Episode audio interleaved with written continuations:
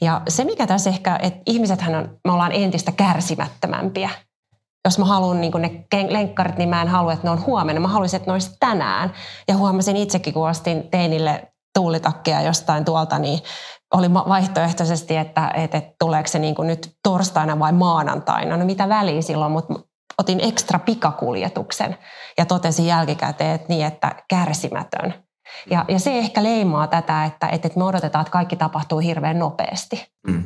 Niin tässä on monta haastetta tämän juuri nimenomaan tämän kuljetuksen kannalta, että miten se saadaan se logistiikka toimimaan siinä. Tervetuloa kuuntelemaan Filosofian Akatemian podcastia. Keskustelemme työelämän murroksesta ja sen uusimmista ilmiöistä ja kutsumme sinut mukaan vallankumoukseen inhimillisemmän työelämän puolesta. Tämä on tiede, rakkaus, vallankumous.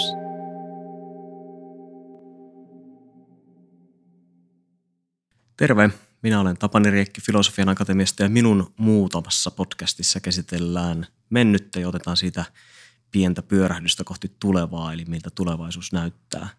Pohdimme muun muassa palvelualojen tulevaisuutta, työpahoinvointia ja hyvinvointia nyt covidin aikana ja tulevaisuudessa – sekä luonnollisesti pohdiskelemme myös, että pitääkö mulkkuja sietää työelämässä.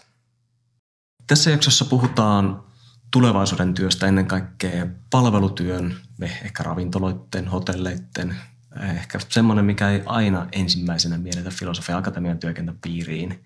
Ja tänään vieraana on Henrikka Puolanne Hokelanolta ja sitten meidän oma Freud eli Peter Jung. Haluatko Henrikka aloittaa ja vähän kertoa, että kuka olet ja mistä tulet? Joo, terve. Mukava olla täällä ja tosissaan Hokelannalla toimin ravintoloiden toimialajohtajana. Meillä on Hokelannolla noin 80 ravintoloa ja vielä ennen koronaa noin 800 omaa työntekijää, mutta korona vähän muutti meidänkin pläniä. Siviilissä olen kolmen pojan äiti ja lasken välillä aviomieheni neljänneksi pojaksi. Meillä kovin harrastetaan jääkiekkoa ja tässä koronahuumassa mekin sorruimme ostamaan kesämökin. Okei, eli näin maailma muuttuu. Ja tosiaan myöskin keskustelussa tänään mukana Filosofian Akatemian herra Peter Jung. Miksi sinä olet täällä? No joo, hyvä kysymys. Pitäisikö miettiä hetki tässä itsekin sitä, että joo, en ole filosofi, enkä ole akateemikko. Minä olen täällä varmaan siitä syystä, että tota, niin, niin, niin, ä, taustat on taas tässä johtamisessa ja toisaalta niin tarinahan menee siinä missä hauskasti, että mä olin Filosofia Akatemian asiakkaana useamman vuoden, kunnes aja, ajaudun tänne ja näin, että tietyt asiat loksahtaa paikalle siinä tavassa nähdä maailma ja työelämä ja ehkä etenkin tämä johtamisen tietty kulttuuri, joka sitten vetosi minun sit siinä vaiheessa, että mä että tätäkin mä haluan joskaan oppia. Ja sitten siihen kuuluu ehkä sekin tarina, että mä opin tuossa aika vähän liian myöhäisessäkin vaiheessa toteamaan sen, että on aivan upeaa olla epätäydellinen ihminen ja epätäydellisyyteen liittyy se myöskin, että, että se löytää niitä uusia potentiaalikohteita omassa elämässään. Niin sen takia minä täällä olen puolitoista vuotta pyörinyt Filosofi Akatemia ja laisten jaloissa. Tämä on hyvä aloittaa aina tämmöisellä pienellä ketturulla, mutta mä lähdin ajon takaa, että sä oot täällä sen takia, koska sä oot ollut palvelu kautta hotelli kautta ravintola töissä ennen kuin tulit tänne, mutta ei mennä yksityiskohtiin. Ei. Hypätään aiheeseen. Henrikka, jos sä mietit ää, tätä tämänhetkistä keskustelua on covidia ja post-covidia ja tulevaisuus, tulevaisuuden työmaailma muuttuu hirveätä tahtia, niin mitä tällä hetkellä sun mielestä ylikorostetaan keskustelussa ja toisaalta mistä taas ei niin kuin puhuta tarpeeksi? Mikä on niin kuin hypeä tai mistä pitäisi puhua oikeasti enemmän? Erinomainen kysymys, koska jo tätä koronavuotta mun mielestä siivittää tosi paljon se, se puhuminen siitä muutoksesta ihan monella saralla, muutoksen vauhdin kiihtymisestä ja, ja siitä, että, että, että luodaan erilaisia kuvia siitä, että miten maailma, maailma, mitä, mitä tulee tapahtumaan ja, ja huomaan, että ollaan itsekin tässä koko vuoden ajan mietitty, että, että toimitusmyyntihän on esimerkiksi ravintoloista kasvanut merkittävästi ja, ja erilaiset muodot muodot. Ja sitten toisaalta niin tässä kaiken keskellä pitäisi pysähtyä myös miettimään, että mitkä asiat tulee jäämään. Eli eihän kaikki muutu. Vaan mistä me pidetään edelleen kiinni ja, ja luotetaan siihen, että koronakaan ei heitä niitä historiaan. Mikä tulee sitten jäämään? No kyllähän me varmaan kaikki huomataan se, että me edelleen halutaan tavata toisiamme ja ihan fyysiset, fyysiset niin face-to-face tapaamiset, mitkä tämä koronavuosi on pitkälti katkaisseet, että ihmiset haluaa tulla istumaan ja yhdessä viettämään aikaa. Vaikka meillä on siihen digitaaliset välineet olemassa, niin silti. Mm. Mitä kohtaamiset. Kohtaamiset. Mitä muuta? Mä ainakin jäisin, niin kuin mä olen ihan samaa mieltä Enrikan kanssa siinä, että ihmiset on varmaan se, mikä tulee jäämään, mutta mä luulen, että siinäkin voi olla, että sinne tulee sävyeroa siihen, että tota, niin, niin, niin, niin kuin kun tämä avautuu tämä tilanne, että millä tavalla ja miten. Mä en osaa, niin kuin, osaa sitä edes sanoa eikä sanoittaa oikealla tavalla, että onko siellä olemassa sit se niin ylitsepursuva tarve niin kuin tavata tosi paljon ihmisiä vai tuleeko meistä sitten niin kuin hetkittäin tietylle aikajänteelle pidättyväisempiä siinä, että me on opeteltu välttämään. Että mä näen sen myöskin huonona asiana. Toisaalta mä näen taas niin kuin esimerkiksi vaikka ravintolabisteksen kannalta niin pitkään puuttu digitalisaatio nyt sai tämmöisen pakkosysäyksen sit siinä ja, ja, ja miten siitä jää taas käteen sit siinä, niin on niin kuin kahta puolta mennä. Joo, mä oon ihan sama, samaa mieltä tuossa, että, että ihan miettii omaa tekemistäkin, niin onhan tämä opettanut tiettyjä asioita. Mm. Ja sitä kotona olemista ja ehkä tietyllä tavalla myös rauhoittumista, että mielenkiintoista nähdä, mihin tämä menee. Ja sanoit, että olit kesämökinkin hommannut. Kyllä, ja se varmaan on juurikin tähän, että kun toimistosta on siirrytty tämä kotiin, kotiin töitä, niin, niin ainakin itse koen, että se palautuminen, miten tehdä ero siihen niin kuin työpäivän ja, ja sitten sen vapaa-ajan osalta – Mm-hmm. Ja se on varmaan yksi iso kysymys myös ehkä tulevaisuuteen, että, että varsinkin, varsinkin siinä, ketkä on toimistotöissä ja, ja et ei ole fyysistä esimerkiksi ravintolassa, niin aika vaikea ulkoistaa itseään siitä tarjouluprosessista tai ruoan tekemisestä, mutta ä, omalta kohdaltani näen, että, että se on sekoittunut hyvinkin pitkälti ja tässä kaikessa kiire, niin kuin kiireen tunnussa ja kaikessa muussa, niin, niin jonkinnäköinen palautuminen tarvitaan. Mm.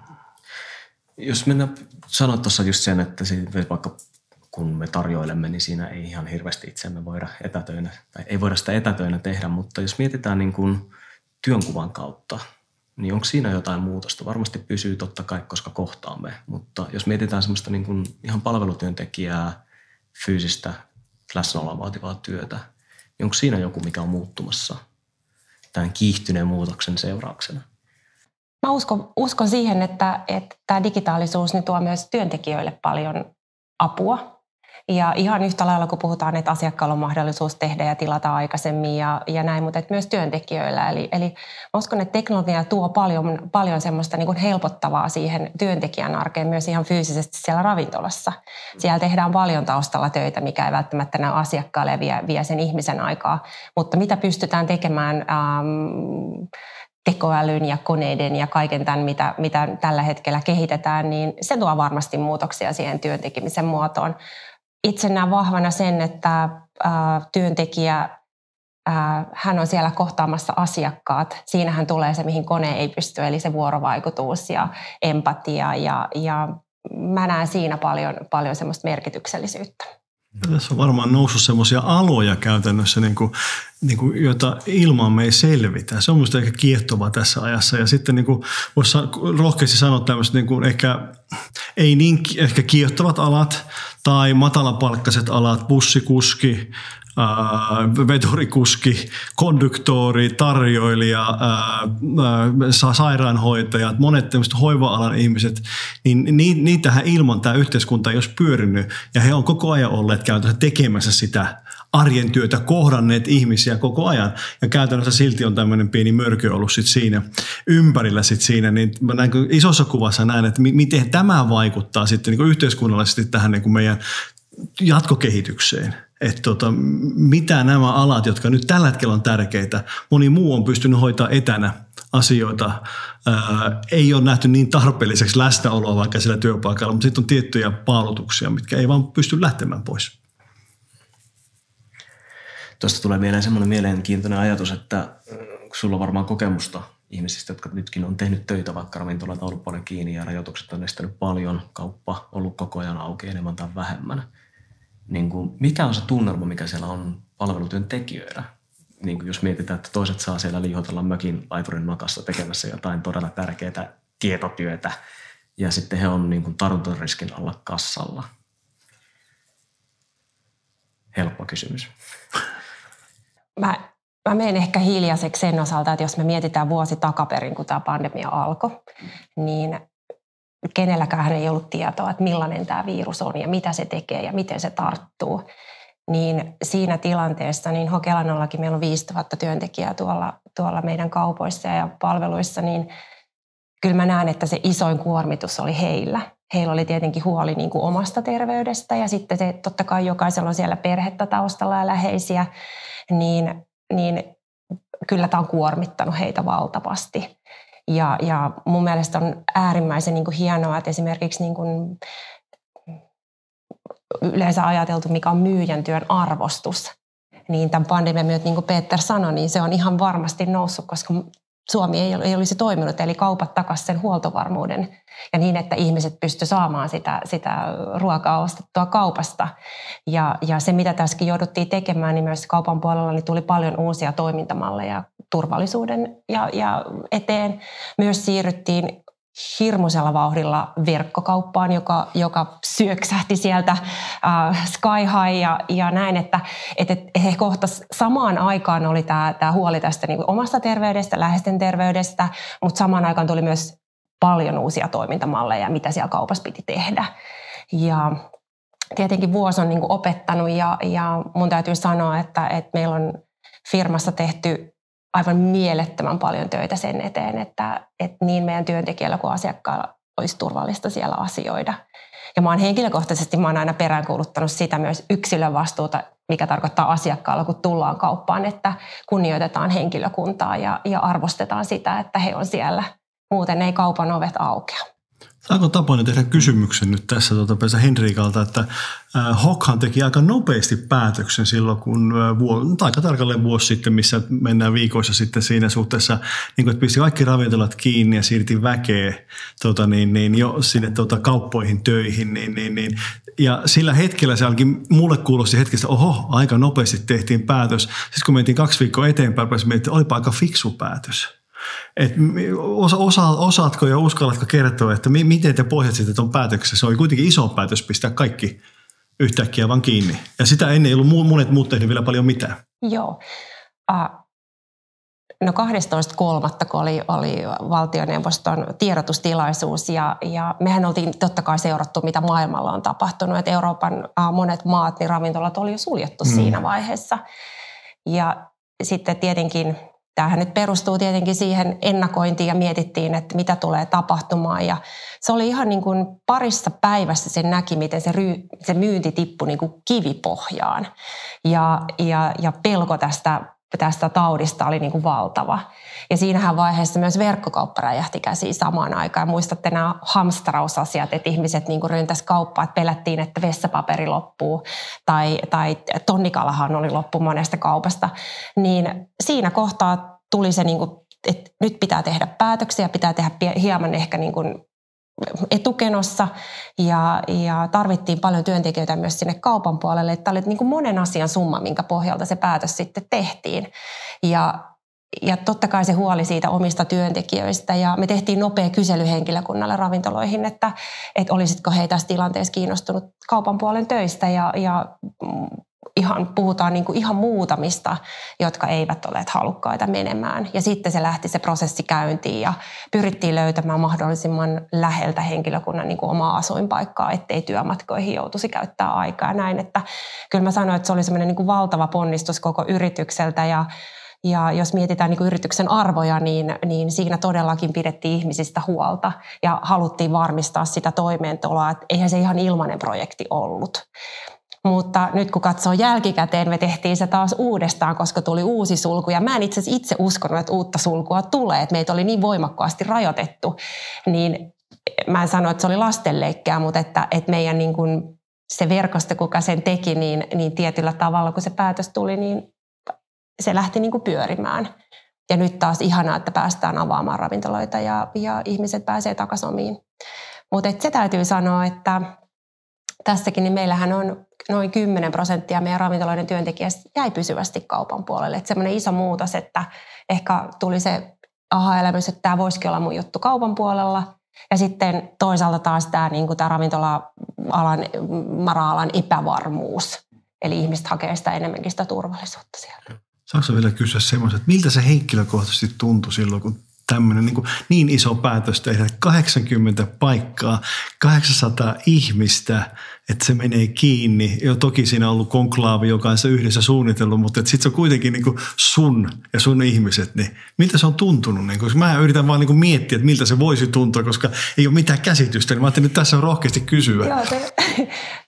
mä muistan, missä mä istuin ja, ja mä olin meidän aluejohtajan kanssa siinä pöydän ääressä ja voitte kuvitella, kuinka monta puhelua mä olin soittanut siinä, niin kuin vähän hakenut, hakenut. Ja eihän tämä ollut niin kuin minuutin päätös. Kyllä tätä, niin kuin, niin. tämä oli semmoinen niin kuin sauna, missä istui ja mietittiin. Ja varmasti tämänhetkisen urani kovin päätös. Ja mietin niin kuin siinä seuraavana yönä, että et, et apua. Ja, Nukuitko? No en. Ja no. jossakin haastattelussa taisi jo sanoa, että otin Ourankin pois, koska se alkoi stressaamaan, kun näki, että ei, niin kuin unitunteja ei ollut tullut juurikaan lainkaan ja ollaan tällaisessa tilanteessa, että joskus joutuu tekemään tämmöisiä hurjia päätöksiä mm.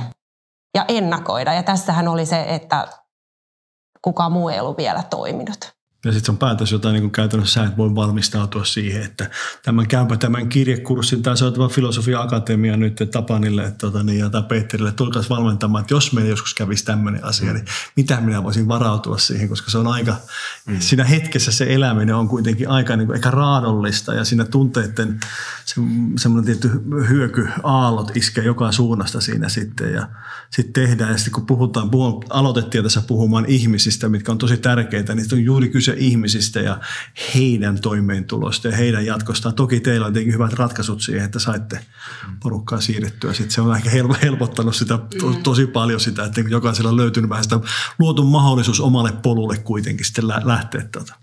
Jos mietitään niin tulevaisuuden näkökulmasta tuota, tuohon on melkoinen niin harjoitus, tai no ei se ole harjoitus, koska se tapahtuu ihan oikeasti, mutta siis tuommoinen peliliike, opettiko se jotakin siitä, niin kuin, jos mietitään tulevaisuuden työnkuvien kierrätystä isommassa organisaatiossa, missä se on mahdollista, tai niin kuin, mitkä on keskeiset niin kuin opit? Tästähän saatiin tosi paljon oppia, mikä on ollut tietenkin niin kuin huimaa. Ollaan tehty kyselyä henkilökunnalle ja yksi sellainen asia nousi, nousi hienosti esiin, että, että tietenkin se perehdytys, kun sä tuut uuteen, uuteen työhön niin kuin yhdessä yössä, että miten valmiita ollaan perehdyttämään. Ja, ja se oli ehkä oivallus niin kuin puolin ja toisin sekä kaupan puolelle että ravintoloissa, että, että monelta tuli, että ai vitsi, että kun meille tulee uusi työntekijä, niin tämä perehdytys on aivan niin super tärkeä, että sitä ei voi vetää vaan niin kuin vasemmalla kädellä. Että se on niin kuin noussut monessa keskustelussa.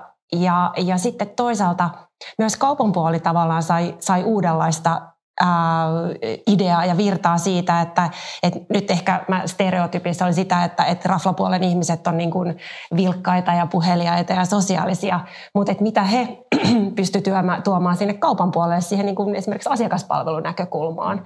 Että kyllähän tässä sellaista ristiin oppimista tapahtui niin kuin puolia toisia. Sitten taas kaupan puolelta joitakin tosi hyviä käytänteitä on, on, on saatu siirrettyä niin kuin ravintoloihin. Eli jos mietitään, että mekin ollaan niin kuin iso yritys, niin ollaanhan me toimittu siiloissa. Et nythän me mahdollistettiin, mahdollistettiin se, että esimerkiksi viime syksystä niin, niin osa, osa, osa tiimistä on tehnyt sekä kaupan puolella että ravintolassa töitä. Ja kyllähän tämmöinen tietynlainen moniosaaminen. Ja nyt kun ollaan palauttamassa ravintoloita taas normi, normikuosiin, niin oli, oli hauska kuulla, että meillä on niinku porukkaa siellä, että, että ollaan niinku Alepassa ja ollaan jo vuorovastaavan roolissa. Että sä oot ottanut haltuun ihan uudenlaisen tehtävän. En oot siellä takaisin, mä oon päässyt niin, niin, niin, että sä oot ottanut jo se, että sä oot vastuuroolissa siellä, että, että, että kyllähän tämä paljon on opettanut. Ja ehkä just se niin kuin itse kokee, kun kysyt sit tulevaisuuden, niin, niin niin ei ole niin välttämättä yhtä uraa siinä, että, että miten ihminen onkin kyvykäs tekemään monenmoista. Mutta onko ihmisellä motivo- motivaatiota tai rohkeutta tarttua tuommoisen moniosajuuteen tai kokeilla, jos ei ole pakko, koska nyt oli niin kuin enemmän tai vähemmän pakko? Tämä on kysymys siis, johon ei voi vastata, että Niin, mä en ole itse, itse tietenkin. Ehkä mä omalta, mä, mä niin mietin sitä, että, että, että ehkä useimmin pitäisi hypätä johonkin vähän tuntemattomaan, mm. koska mm. sehän kasvattaa meitä, että et, et, et sä näet vähän toiselta suunnalta asioita. Mm. Että miten se oppiminen niin kuin tapahtuu, jos ei sulla ole kuin se yksi kokemus. Mm. Niin mä uskon, että tästä niin kuin kaiken kaameuden jälkeen niin tästä voi seuraa hyviäkin asioita ton niin kuin nimenomaan ton niin kuin jatkuvan oppimisen kannalta ja siitä, että sä voit hypätä alalta toiselle.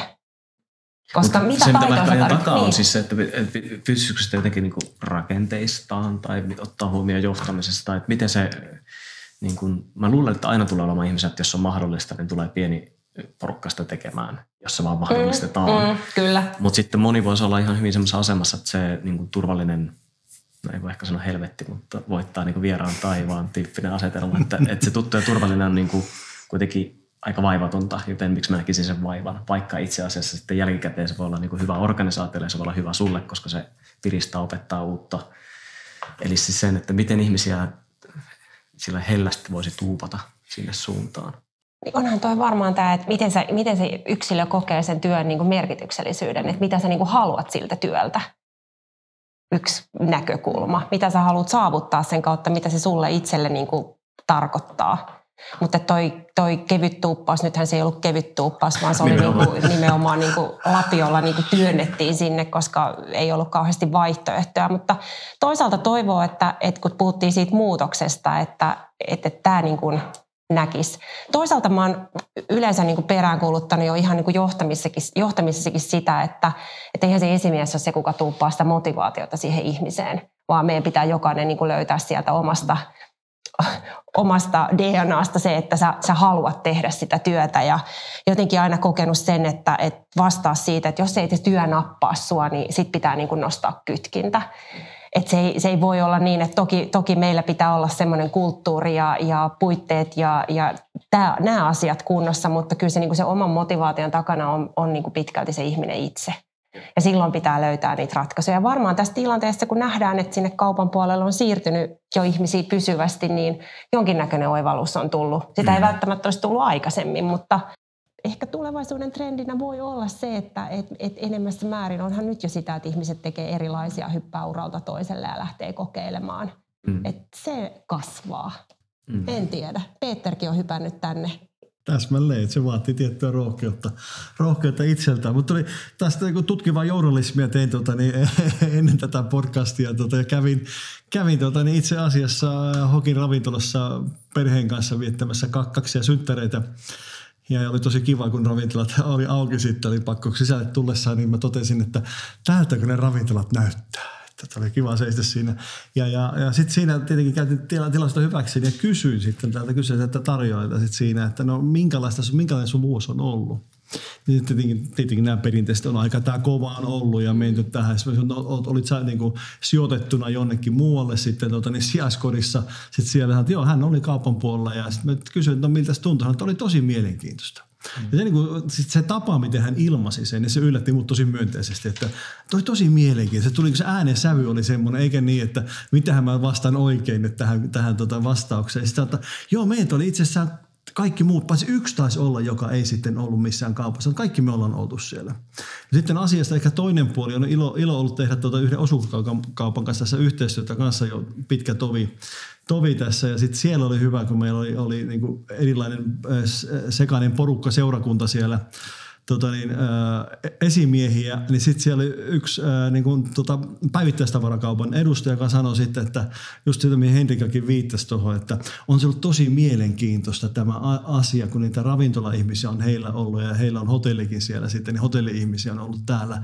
Että kyllä me on aika paljon opittu asioita heiltä, miten he kohtaavat, miten he lähestyy sitä asiasta, asiakasta, kun se on niille niin luontaista.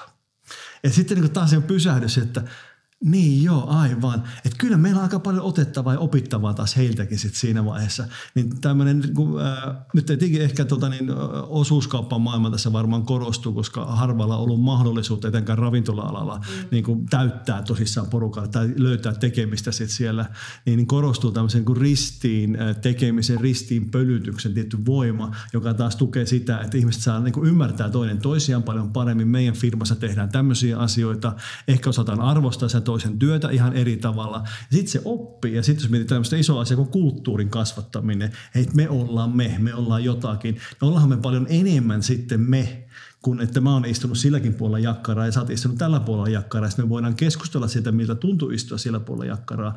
Ja sitten se, että pystyy jopa antamaan ehkä se työssään jotakin. Ja sitten nämä on aivan upeita tarinoita, että joku on niinku hierarkisesti kohonnut siellä sitten ja aloittanut jonkun ihan uuden ammatin. Hmm. Onhan tässä niinku, semmoisen niinku hyvä rohkaiseva, rohkaiseva tarina myöskin. Mä voisin yhtyä tuohon Peterin kommenttiin nimenomaan tuosta sanasta me. Eli kyllähän tämä on juuri tehnyt tämän, tämän yhteenkuuluvuuden tunteen luonut ja, ja sen, että, että me ollaan yhtä yritystä.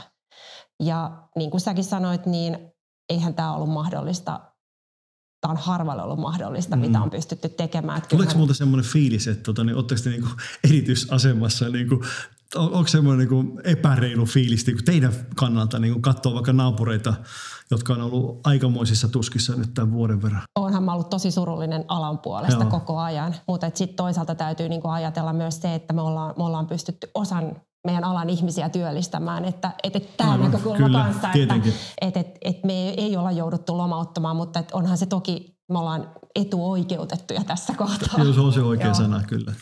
Eli yksi semmoinen iso kysymys, mikä tästä jää leijumaan ilmaan se, että koska selkeästi ristiinpölytyksestä on ollut hyötyä, niin miten ihmeessä sitä sitten jatkossa voidaan tehdä vähän normaalimmassa tilanteessa? No kyllä me ollaan paljon nyt mietitty tämän jälkeen, että, että, että miten me pystytään mahdollistamaan sitä, että, että, että sä voit tehdä niin kuin useammassa paikassa töitä, että sä voit tehdä kaupan puolella ja myös ravintolassa. Ja, ja ravintolabisnes on aika sesonkiluonteista, puhutaan ihan, jos mietitään niin kuin viikkotasolla, mutta yhtä lailla vuoden aikatasolla, niin mm. se jakaantuu eri tavalla, niin miten me mahdollistaa se, että, että pystytään pitämään näitä kahta trackia, trackia tässä niin kuin kulkemassa. Niin kyllä mä uskon, että meillä tulee olemaan ihmisiä, jotka haluaa tehdä molemmissa. Mukavaa vaihtelua. Ja sitten Ilkää heittää sitten kymmenen vuoden päästä on sellainen hokkaelannon alustatalousmalli, mistä voit itse käydä soffaan, että okei, ei mennä sinne. Mutta mm. tulevaisuus, who knows? Niin, ja toisaalta jos mietitään ihan perusvuokratyötä ja muuta palvelupuolella, mm. niin sillähän sitä periaatteessa tehdäänkin tavalla toisella. Se ei vaan ehkä ole saman organisaation sisällä samalla tavalla. Mutta tuossa aikaisemmin heitit sen verkkokaupan suurena muutoksena ja sitä varmaan on kyllä hypetetty ihan riittävästi, mutta hypetetään tai puhutaan sitten vähän lisää, koska siis se mikä itse niin kuin, etenkin kun juttelee Jenkeissä olevien ihmisten kanssa, jossa tyyliin se oikeasti toimii melkein minkä tahansa tilaus kotiovelle saman päivän aikana tai näin edespäin ja melkein kaikkea tilataan. Niin mm. onhan täällä nyt aika pitkä matka vielä Suomessa sinne. Mennäänkö me siihen Jenkkien malliin, jos mietitään verkkokauppaa ja kotiin toimittamista? Oli se sitten niin kuin ruokaa tai mitä tahansa muuta tuotetta? No meillä on varmaan aika monella yrityksellä se kannattavuushaaste tässä mm. kohtaa. Et, et jenkit on etenkin niin kuin suurkaupungit siellä ja muuta, niin, niin lyhyemmät välimatkat sen itse kaupungin sisällä. Mietitään meidän Suomeen, miten me ollaan asutettu, että voidaan ajatella, että pääkaupunkiseudulla, mutta kyllä me ollaan niin kuin huomattu se, että, että kun vahvasti siirryttiin siihen toimitusmyyntiin ja, ja aina kun se asia lähtee sieltä fyysisestä paikasta sitten liikkeelle, niin siihen tulee aina joku kustannus päälle. Ja se mikä tässä ehkä, että ihmisethän on, me ollaan entistä kärsimättömämpiä. Jos mä haluan niin ne lenkkarit, niin mä en halua, että ne on huomenna. Mä haluaisin, että ne olisi tänään. Ja huomasin itsekin, kun ostin teinille tuulitakkeja jostain tuolta, niin oli vaihtoehtoisesti, että, että, että tuleeko se niin kuin nyt torstaina vai maanantaina. No mitä väliä silloin, mutta otin ekstra pikakuljetuksen ja totesin jälkikäteen, että niin, että kärsimätön. Ja, ja se ehkä leimaa tätä, että, että me odotetaan, että kaikki tapahtuu hirveän nopeasti. Mm. Niin tässä on monta haastetta tämän juuri nimenomaan tämän kuljetuksen kannalta, että miten se saadaan se logistiikka toimimaan siinä.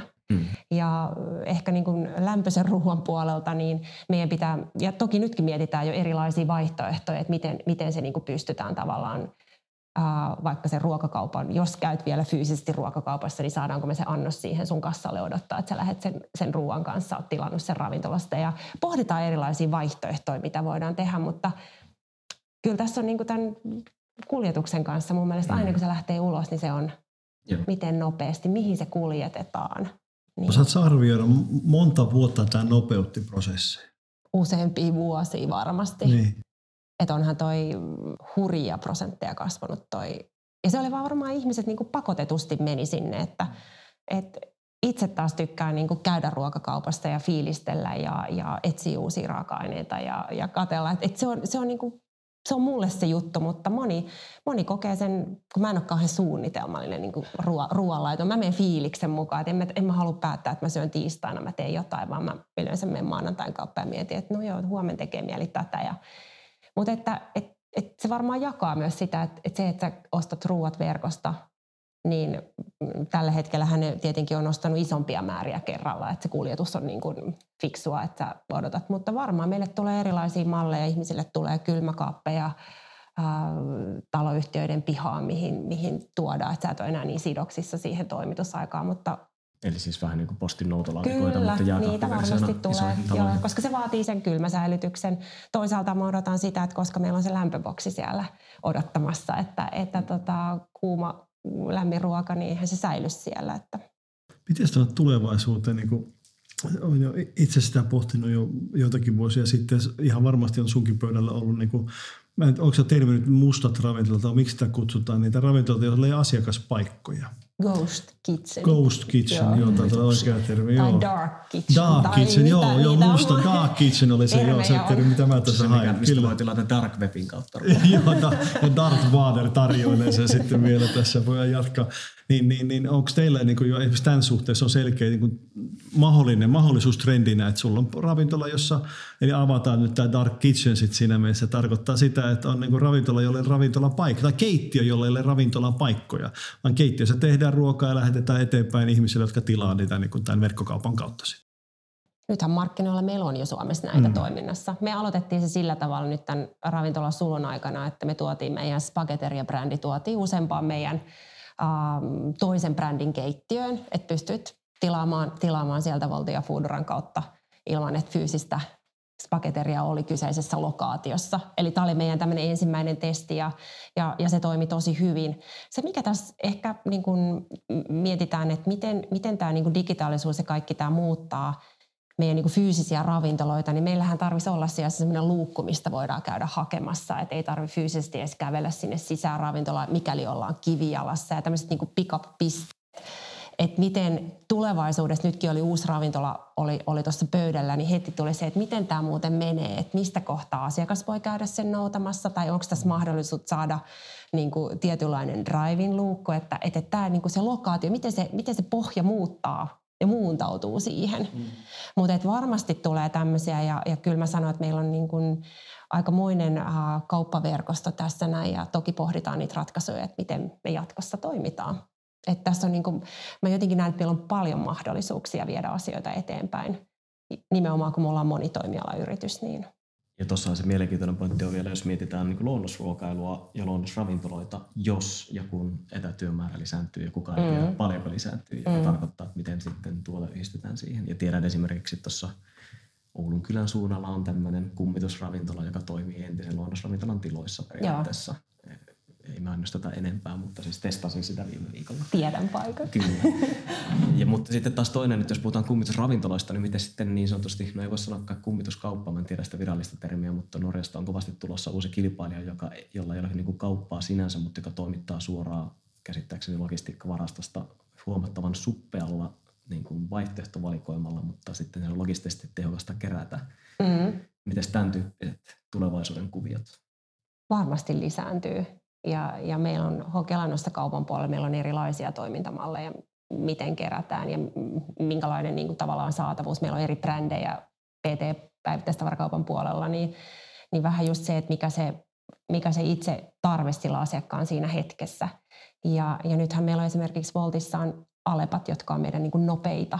Eli sä voit hyvinkin nopealla aikataululla saada Alepasta tilattua ne tietyt tuotteet kotiin. Eli nimenomaan tämä lähtee siitä asiakkaan tarpeesta, että mikä se niin on, että haluatko laajan repertuaarin sieltä ihan käyttötavaraa asti tilattua vai, vai onko se sitten ihan joku niin kuin täsmätilaus, että nyt mä teen vaikka kanapasta ja mä tarvitsen raaka-aineet mm. nyt ja sitten on 30 minuutin kuluttua ovella.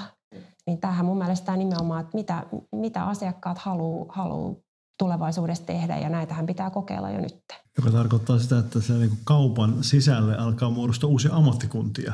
Tai keräjäthän on varmaan semmoinen, että kun miettii, että reilu vuosi sitten keräjiä oli varmaan näin monta, näytä nyt viittä sormia, niin nyt itse saa ravistella tästä sormea useamman kerran siellä sitten, koska se, ne kerrat, kun minä olen käynyt sitten, niin kun olen käynyt live-kaupassa tässä vaiheessa, niin kyllä siellä niin semmoisia kummallisia häkköreitä menee ja porukka lappaa tavaraa sinne sitten ja koodailee koko ajan. Ja ne on varmaan niitä keräilijöitä, jotka on niin ihan uusi rotu käytännössä ja se on todella kasvava rotu myöskin mm. siellä kaupan, kaupan sisällä niin kuin yleensäkin siinä.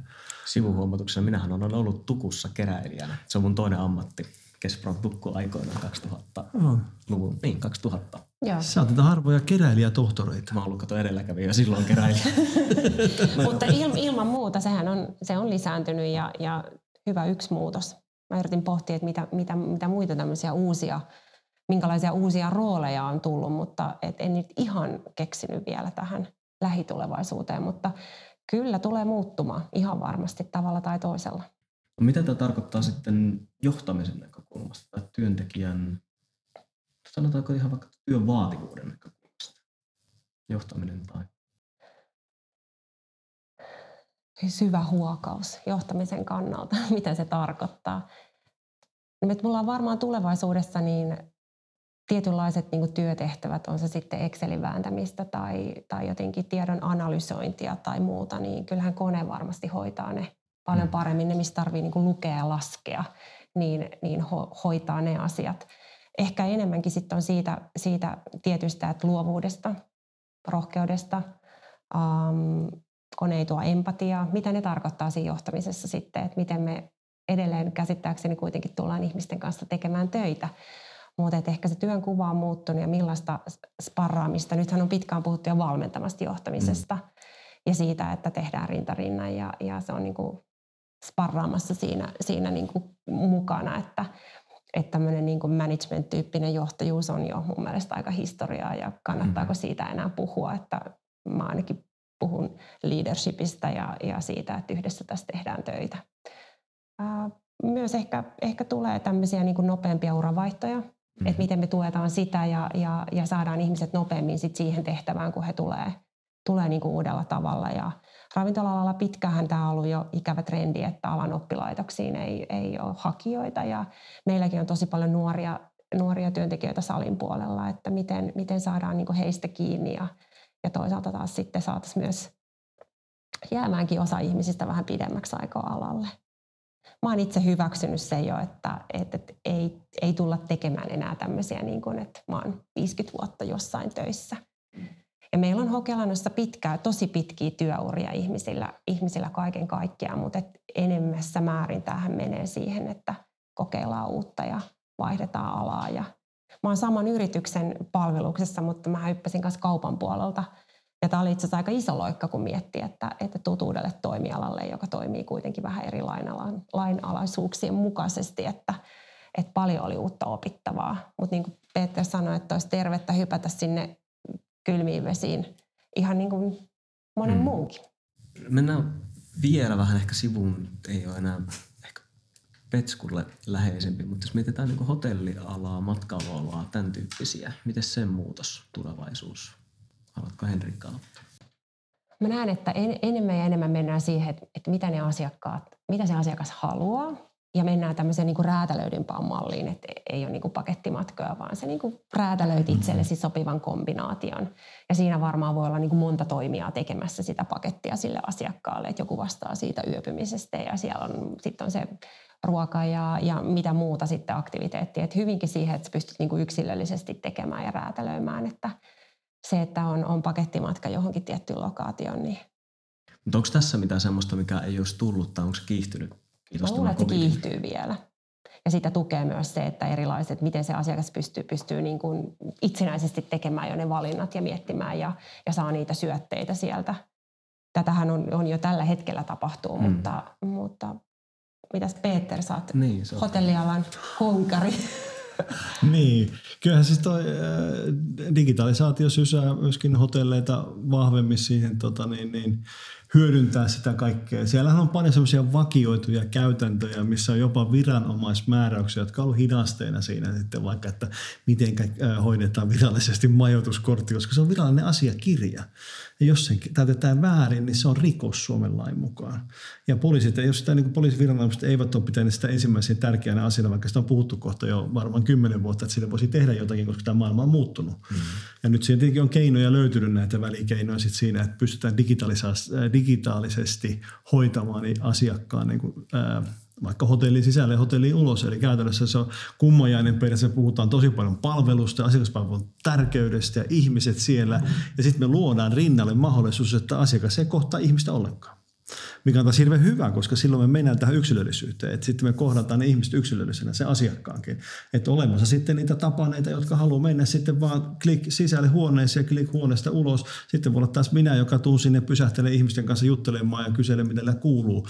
Että, se luodaan se mahdollisuus olla, olla yksilöllinen sit siinä. Sitten ehkä tässä käyttäytymisestä, jos miettii tätä covid-juttua, niin, niin näen varmaan, että yksi, yksi hyvä asia on tässä ollut taas tämä kotimaan matkailun niin arvostuksen kasvu mikä, on, mikä tekee niin kuin terää, koska mä jotenkin väitän näin, että mitenköhän paljon meillä on omassa maassa nähtävää, mistä me ei tiedetä, niin se olisi niin kuin, sitten sitä kannattaa tutkia tätä Suomen maata. Tämä on kaunis ja monipuolinen ja mielenkiintoinen paikka, eikä tämä ole mikään niin kuin matkailumainos sinänsä. Et, et, ja ulkomaitakin löytyy upeita paikkoja, mutta ehkä sekin arvostus siihen, siihen koska edelleen uskon, että ensi kesä joo, voi tulla hetkittäisiä buumeja, mutta aika moni vielä – harrastaa sitä. Sitten mä uskon siihen ehkä tähän moniosaamiseen myöskin, että tota niin, niin, niin, et, et enemmän, enemmän ihmiset ehkä tulee toimimaan, niin kuin, jos mä rakentaisin nyt vaikka uuden hotellin, niin siellä olisi yhdistettyä toimintoja, että mä en niin kuin rakentaisi erilaisia osastoja tai siiloja, vaan siellä on ihmisiä töissä – joiden tarkoitus on auttaa ihmisiä, jotka tarvitsevat sitä palvelua, mitä he luosit siinä. Onko, sitten, onko siellä teenkeittoa vai onko siellä sitten äh, sändäreiden tekoa vai onko siellä sitten asiakkaan auttamista niin, että hän vaikka hoitaa elektronisen itse sisälle sinne sitten. Ja sitten siihen mä näen niin sen, että sitten myöskin se vaikuttaa siihen johtamiseen. Mm. Että, että jos me annetaan ihmisille enemmän vapauksia toimia siellä itse, että meillä ei ole enää jotenkin ehkä tämä... Äh, mara-alassa on vielä nämä niin kuin hierarkiat ja sitten on vähän niin kuin pinttyneitä ne hierarkiat. Sulla on niin kuin se vaikka tota, niin, niin tarjoilija tai vastaanottovirkailija ja sitten sulla on vuoropäällikkö ja sitten sulla on tota, niin, niin, ravintolapäällikkö ja sitten sulla on ravintola päällikkö tai johtaja, riippuu miten iso organisaatio on. Niin onko tämä oikeasti kaikki virat niin kuin toimivia – et mä oon jotenkin ilkeästi aina sanonut sitä, että vuoropäällikkö on jossakin mielessä se, joka juoksee kaikista koviten. Mutta eihän hän sitä vuoroa niin kuin sillä tavalla päälliköi, vaan hänellä on tietty rooli siellä sitten.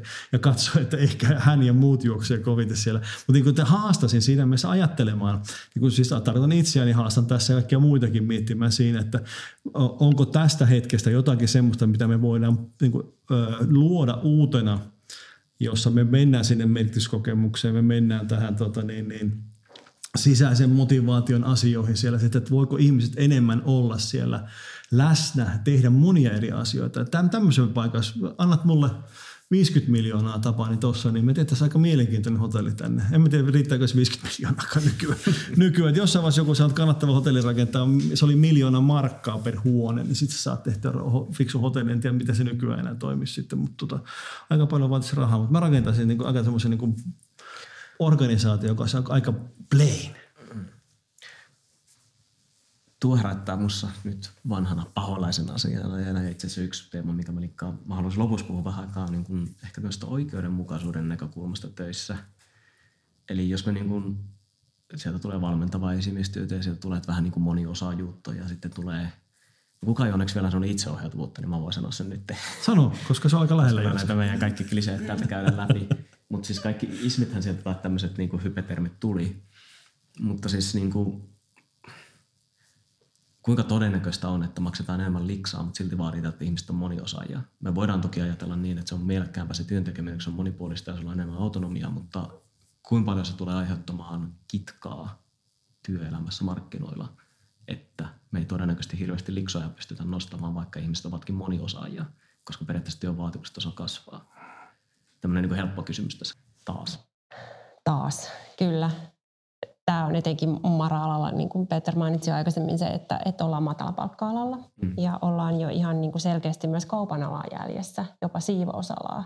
että on niin kuin tosi, tosi niin kuin harmillinen, harmillinen asia ja puhutaan, niin kuin, jos puhutaan kannattavuudesta, niin alalla on niin kuin marginaalit on aika pieniä. Tähän on hyvinkin ollut tähän asti vielä niin kuin paljon vaatii käsityötä ja, ja ihmis, ihmisiä, mikä, mikä niin kuin tavallaan siihen tulosyhtälöön. Totta kai sitten meillä on, meillä on tietynlainen verotus ja, ja miten, miten niin kuin esimerkiksi anniskelun arvonlisäverosta on puhuttu paljon, että pitäisikö sitä niin kuin alentaa muuta, mikä Tämä vaikuttaisi. saatu äskettäin kettuilla.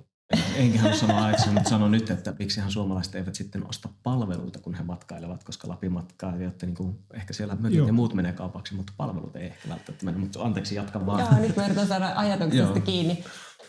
Niin me päättiin, jatket, ja jäätiin tähän palka, palkan maksamiseen, että nimenomaan, että, että, että miten, mi, mistä, mistä tavallaan saadaan se, se kate, että me voitaisiin maksaa parempaa palkkaa. Mm. Ja niin kuin sanoit, että suomalaiset, suomalaiset ei käytä, käytä rahaa palveluihin. Että tämä on niin kuin kysymys, kysymys ainakaan kotimaassa. Niin, niin ainakaan Niin kotimaassa. sitten sä meet niin, sinne niin, Kreikkaan tai sä kyllä. meet sinne ö, Kanarialle, niin kyllähän se, toki ehkä siellä on myöskin se, että se, on, se palvelu, se, niin kuin se elämyspalvelu voi olla halvempi niin kuin yksi yhteen katsottuna mm. tietenkin Tai siellä. ei voi vaan on. Niin, no Niin joo. onhan ravintolasyöminen halvempaa, On, on, on. halvempaa kun sä meet ulkomaille. Tai riippulentäminen niin, tai niin, no karhun kyllä. katsomista siellä ei ole, mikä oli viimeksi vähän sitten TV-ssä, katsoin sitä, Joo. mitä yrittäjä siellä mietti, että tulisiko ihmiset katsomaan tänä vuonna kanssa yhtä paljon karhuja kuin ää, viime kesänä vai tuleeko enemmän. Mutta toisaalta saataisiko me jotain apuja tähän sitten, kun mietitään ö, digitaalisuutta tai muita tämmöisiä niin kuin apu, apukäsiä siihen, siihen toimintaan. Että sehän, että et ihminen pystyisi enemmänkin keskittymään siihen läsnäoloon ja, ja kohtaamisiin versus se, että sulla on paljon kaikkea muuta manuaalista. Eli se tehokkuus sitä kautta saataisiin sinne. toi Niin, niin jäisikö sitten siinä kohtaa pelivaraa enemmän tämän palkka-asian kanssa. Ja se, sitä mä itse asiassa toivon, että me saataisiin tietyt, koska kyllä siellä tehdään paljon semmoista niin, kuin niin sanottua manuaalista tylsää työtä.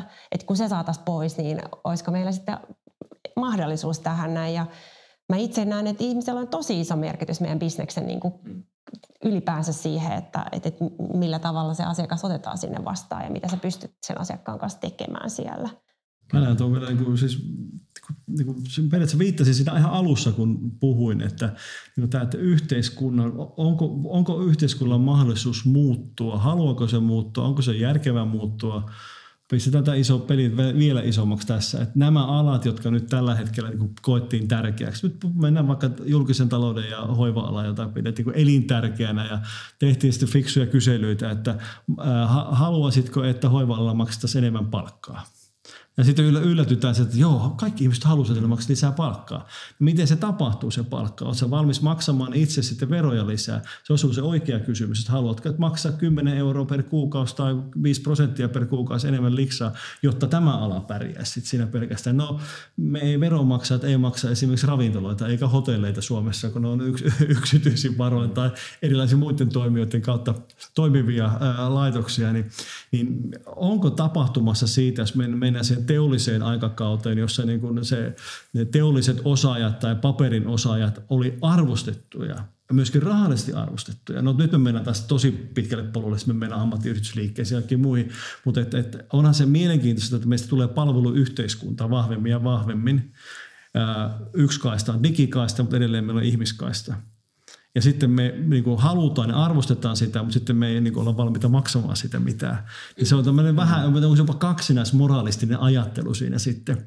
Se on hyvin inhimillistä, mutta Niin, joo, se- se- kaksinaismoralistista. se- se on Mut inhimillistä. vielä ehkä yksi juttu, mi- mikä liittyy tähän niin oikeudenmukaisuuteen, mitä mä mietin, on myöskin sekin, että varmaan yksi syy, miksi moni ei ainakaan täysin halua palata takaisin toimistotyöhön, lähityöhön, jotka on siis ollut nyt paljon etänä, niin on siis se, että totta kai se on vapaampaa, se on mukavampaa monella mielellä, vaikka tietenkin kaivataan myös sitä yhteisöä. Mutta se iso kysymys on, että tuleeko meille epätasa-arvoa tai epäoikeudenmukaisuutta sen suhteen, että joidenkin työtä nyt ei vaan perhana voi tehdä etänä. Eli miten se vaikuttaa sitten siihen, että niin kuin toisaalta miten, minkälaista työtä me halutaan tehdä ja miten me tullaan toimeen vaikka organisaation sisällä, että saako toimistoväki olla etänä, koska ne periaatteessa se voi tehdä, kun samaan aikaan saman yksikön ihmiset ovat siellä kaupassa. Saako sä kiinni mitä mä ajan takaa? Että Tuleeko sitten sellainen kamppailu, että ette tekään saa olla etänä, kun ei mekään saada olla? Eikö jos kiehtova ajatus lähtee miettimään, että meillä on yksikö nimeltä ravintola. Sitten sulla on siellä niinku perustehtävät, sulla on keittiössä ihminen, sitten sulla on salissa ihminen.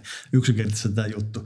Niin mitä jos tota, niin, niin, niin kuin, osahan toimii jo etänä. Mitä jos se kokki tekisi himassa?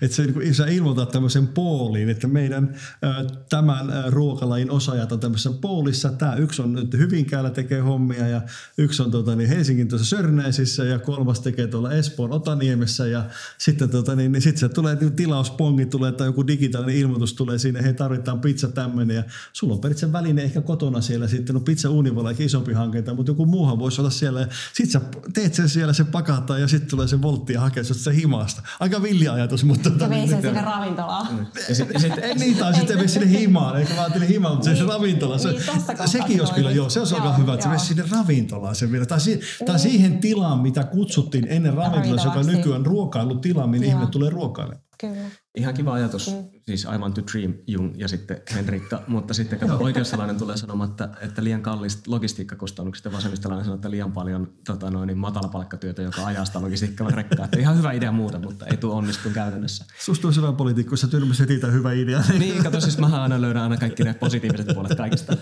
mutta ehkä se suurin mielenkiintoisen siis, jos pitää ruveta pikkuhiljaa ää, kasaamaan tätä keskustelua, mikä mä haluaisin tietää vielä on, että niin kuin, mihin, mikä on tärkeintä, mihin kiinnittää ehkä huomiota teidän alalla niin kuin ensi syksynä, kun ehkä liikumme kohti tavallisempaa? Mikä on semmoinen niin kuin, tärkein asia? Mistä pitää kiinni tai mihin suuntaan? Henkilökunnasta. Henkilökunnasta. Ihan ykkösesti henkilökunnasta. Ja, ja siitä, että, että varmistetaan, varmistetaan, että meillä on on jo nyt verkot vesillä, koska tämä pandemia on tuonut sen, että alalta on lähtenyt paljon ihmisiä. On myös muilta aloilta kadonnut työntekijää etsineet sitä toimentuloa muualta, niin ehdottomasti henkilökunta on se meidän, meidän, meidän tota bisneksen sydän ja kaiken mahdollista. Ja että kun tätä ei voi laittaa etätyöksi tätä, tätä ravintola, ravintolabisnestä, niin kuin ainakaan vielä Petterillä oli hyvä idea tuossa, mutta ei ehkä ihan vielä toteutettavissa. Henkilökunnasta pidetään kiinni ja, ja toki, toki tämä niin kuin puhuit tästä palkka-asiasta, että miten, mm. miten, miten sitä asiaa ratkotaan ja myös sitä kannattavuutta. Ja ne on ne niin ydinkysymykset, että, että todennäköisesti niin, jos pandemia pysyy niin kuin kurissa ja se laimenee tästä näin, niin tulee semmoinen tietynlainen vapausboksahdus ja, ja sitä kysyntää, kysyntää varmasti niin kuin riittää. Mutta isoin huoli mulla on siitä, että meillä on, meillä on henkilökunta ja heillä on hyvä olla. Mm. Eikö tuosta ollut, oliko sitä Lontoosta juttu, että sieltä on niin kadonnut ravintolatyöntekijöitä ihan Oli. hirveä määrä? Joo. Joo. ja kyllähän niin kuin meiltäkin, mä sanoin, että 10 prosenttia on lähtenyt jo kaupan puolelle, niin, totta. niin, niin kyllähän meillä on tästä jo niin kuin selvät merkit ja, ja tästä tietenkin alan kollegoiden kanssa jutellut, niin, niin jos mietitään, että, että sä oot ollut vuoden lomautettuna melkein joissakin mm. paikoissa, niin kyllähän sitä ihminen alkaa miettiä, että hei, mitä mä teen. Koska se, mitä ehkä ei tässä olla vielä puhuttu, mutta että, että tämän hetkinen tämä tämmöinen niin epävarmuus, mm. jatkuva epävarmuus.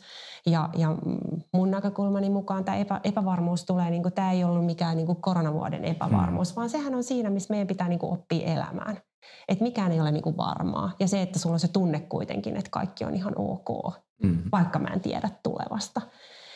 Ja, ja toisaalta taas sitten, mitä mä haluan, haluan mitä ehkä kaupan puolella niin kuin puhuttiin siitä, että, että tietyt alat on nostanut niin kuin vahvasti sitä, että, että arvostetaan. Että se, se että, että sun työtä arvostetaan, niin sehän on äärimmäisen tärkeä niin kuin tämmöinen mm. merkityksellinen tekijä. Ja mä ehkä tässä haluaisin jakaa tähän, tähän tämmöisen viime viikolla tulleen asiakaspalautteen, mm. mikä kolahti muhun silleen, että mulla oli kylmät väreet. Ja mä kirjoitin sen tähän mun vihkoon nyt uudestaan, että mä luen sen ihan sanasta sanaan. Mä en kerro missä ravintolassa se oli ja kuka sen on tehnyt. Mutta, mutta et jotenkin tätä, tämä niin pysäytti miettimään. Se palaute meni näin. Olin lastensuojelulapseni kanssa syömässä ravintolassa X – Ihana tarjoilijattaremme sai itsetuhoisen ja huono itsetuntoisen nuoreni kokemaan käynnin näin. Hän kohteli minua kuin ihmistä, niin kuin hienoa, arvokasta ihmistä. Ja, ja tässä kohtaa, kun mietitään, että ollaan puhuttu, että ollaan vaan myyjiä mm. tai ollaan vaan jotain, niin tämä niin laittoi miettimään sen, että ei se ole pelkästään ehkä se ruoka, minkä takia tullaan siihen. Meillä on erilaisia hetkiä, miksi me tullaan ravintolaan ja, ja, ja tässäkin tämmöisen niin tapauksen jälkeen niin, niin mietti, että se mitä meidän henkilökunta oli kohdannut tämän parivaljakon, ketkä oli ollut, niin siitä voi seurata paljon jotain hyvää. Tuohon sopii hyvin se ajatus, mikä on kuullut, kuullut ja häikelemättömästi käytetty sitä, että suurimmat meistä ovat palvelijoita. Että se vaatii tietynlaista nöyryyttä pystyä kyetä lähestymään erilaisia ihmisiä eri tilanteissa ja huomioida. Tuohan niin kuin Henrikka tietää tasan tarkkaan, että mä, mä rakastan tuota tarinoita tuollaisena ja meni kylmät väreet meille. Hyvä, että ei tule tippaliitsi, kun sä mietit taas, että, että joo, eihän hän todennäköisesti mitään ihmettä ole tehnyt, mutta tota, niin se inhimillisyys tässä tohonkin hetkeen, että sä kohtaat ihmisen ihmisenä. Kyllä. Niin, niin voi sanoa, että on hirveän helppoa, mutta kuinka usein se oikeasti toteutuu sitten, niin mm. tekee tuosta kyllä hieno. Hyvä. Kyllä se taitaa olla niin, että se inhimillisyys kaiken murroksen, muutoksen, covid ja muiden keskellä se ihminen on se ydin siellä. Kyllä. Kiitos hyvin rönsyilevästä, mutta mielenkiintoista keskustelusta Peter ja Henrikka. Kiitoksia. Kiitoksia. Tämä oli Filosofian Akatemian Tiede, rakkaus, vallankumous podcast. Kiinnostavatko tuoreimmat ajatukset ja näkökulmat työelämästä? Lue lisää osoitteessa filosofianakatemia.fi.